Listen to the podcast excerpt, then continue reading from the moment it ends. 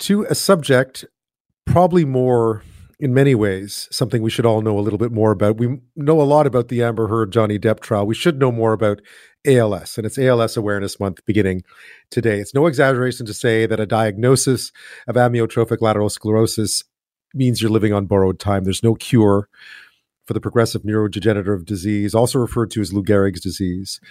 And people with ALS face a progressive and devastatingly swift decline in the ability to talk, walk, eat, swallow, even breathe.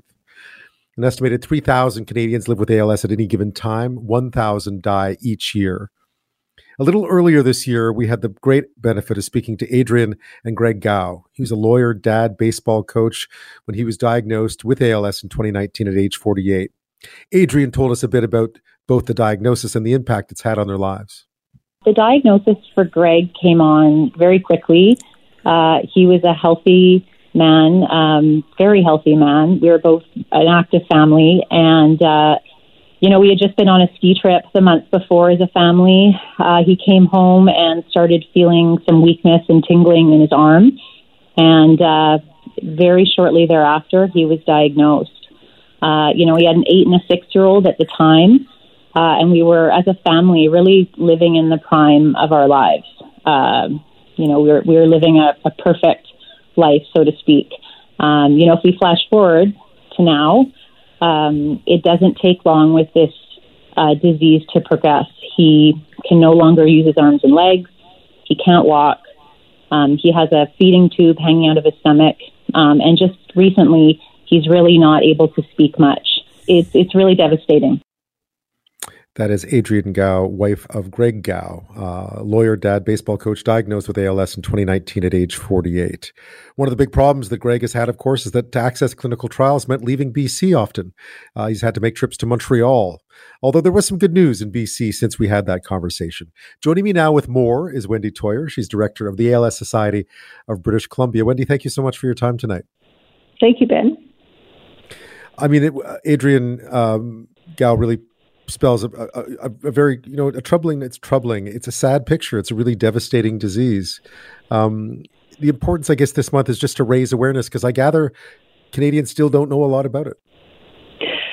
No unless als affects you directly sometimes it kind of flies under the wire. However um, this month is als awareness month across canada and there's over 120 events happening just in british columbia to support people living with als and to support Project Hope, which is our new campaign to have clinical trials in British Columbia, as well as having cutting edge research here at UBC. I understand that one of the issues has been accessing those clinical trials, as as Adrian Gow was was pointing out uh, in their interview that he's had to travel to Montreal for some of these. So it's nice to hear that we're trying to put them in the places where people with ALS can access them. Absolutely. And it's quite amazing to me that during a pandemic, in two years, we were able to raise the $5.3 million to establish the ALS professorship at UBC, which is an endowed trust, which means that that position will be in place in perpetuity. Our next goal that we've set is $20 million to support research to build a clinic at UBC as well as to find a cure for this disease. And, you know, in the month of March, we raised $2.3 million towards that goal. So during June, ALS Awareness Month, we have the Move to Cure ALS, which is happening in 13 locations around the province. And the revenue from those events, 40%, will go to Project Hope because I, I, mean, I remember the government announcement in April. Uh, it really feels like the push is now on to try to create uh, a hub here in BC, but also a hub that would benefit everybody in this country to some extent. Uh, to really try and to devote more money, time, and energy uh, to finding some of these answers that you speak of. Yep. You know, I think what we have done, and, and certainly listening to our constituents or people living with ALS, is in the past the model has been to pool the money throughout Canada into one pot, and then grants would be um, provided from that money to multiple researchers. And unfortunately, it takes a long time to put together a grant application. And of those grant applications, only 15% get funding. But the funding is not enough to get us to where we need to go. We have seen worldwide with the pandemic how quickly we can get a vaccine for a pandemic in a year. And we've been waiting over a hundred years for some kind of advancement with ALS. And currently in Canada, there's only two approved drugs that will only minimally affect your progression with ALS. So now is the time. And in our model, we're putting 100% of the proceeds raised for research in British Columbia to Project Hope to that clinic at UBC. What are the challenges? I mean, I, I spoke about them a bit, but but uh, you you know you speak to people and families every day who are co- who are coping with this. Um, mm-hmm. I remember Greg saying that you don't live with disabilities when you have ALS; you're dying with disabilities. I found that very powerful. Um, what are the challenges now? What are the big challenges that need to be sorted? Uh, and you mentioned obviously Project Hope, but uh, other things that that uh, people with ALS are, are facing day in day out uh, in this province and elsewhere. Sure. So the ALS Society of British Columbia was formed 41 years ago, and at that time, the core services was our equipment loan program. Because in British Columbia, when you're diagnosed with a disease like ALS, if you don't have extended health, you're on the hook for providing your medical equipment, which in most cases will be anywhere to about 150, 160,000 dollars over the course of your illness. So ALS Society BC now has an equipment program that we provide all the medical equipment you need to have the best quality of life possible while living with ALS at no charge to you. And I am very thankful for our donors that nobody in British Columbia is on a wait list. That being said, our end goal is to end this disease. And this is why we have built our organization to a point where our services are sustainable through our endowment portfolios. So now we're taking that leap of faith and in partnership with the province of British Columbia and the University of British Columbia, we're able to dream big and to bring this cutting edge research to UBC to establish a world class facility where there's going to be clinical care, there's going to be research, and there's going to be support. Uh, there must be a challenge in that because, as you well know, um, you know, press release aside, people living with this don't live long. So, uh, you know, how, what kind of timeline are we looking at here? And I mean, obviously, any first step is a good first step, um, but what kind of timeline are we looking at? And, and in the interim, what kind of you work know, do you and, do to try to improve You know things? what I said absolutely, and and what I've always said is the time is right now. We don't have a time frame. The time is now because people living with ALS do not have the luxury of time. And I've been in my position now going on 18 years, and I've seen too many families and people that have been affected by this disease. So I believe in the new model that if we put our money behind one strong clinical scientists that we can then provide that funding that's in place. And I believe people are supporting that. That's why we've been able to generate the amount of revenue we've had over the last two and a half years. Yeah, no, there's certainly been a lot of support for it. It sounds like it sounds like a great idea. I know uh, there's a lot of stuff coming up over the course of the month that people can get involved in just to raise awareness, and we'll talk a sure. bit about that uh, right after this. Well, this half hour we're talking about ALS. It is ALS Awareness Month in uh, in Canada, and uh, Wendy Toyer, director of the ALS Society of British Columbia, is here with us this half hour to talk about some of what's going on. So, I understand you mentioned it off the top. There are lots of activities this month. Um, what are some of the things people should be looking out for if they'd like to get involved? Well, for people in the Vancouver area tonight, you're going to see the city light up purple, which is a color of support for people living with ALS and also throughout British Columbia. Iconic structures will light up in the color purple, including the, excuse me, the legislature buildings in Victoria. Uh, the buildings, the fountains, and the entrance will all be in the color purple, and that will show support for ALS. Uh, tomorrow, the Major League Baseball t- uh, League is going to be hosting Lou Gehrig Day to raise money and awareness for ALS. And throughout the month of June, we have 13 locations who will be hosting the Move to Cure ALS, and that you can find the uh, locations on our website, alsbc.ca, as well as 38 golf courses throughout British Columbia. Uh, the golf professionals of the PGA will be golfing from sunrise to sunset to show their support for people living with ALS.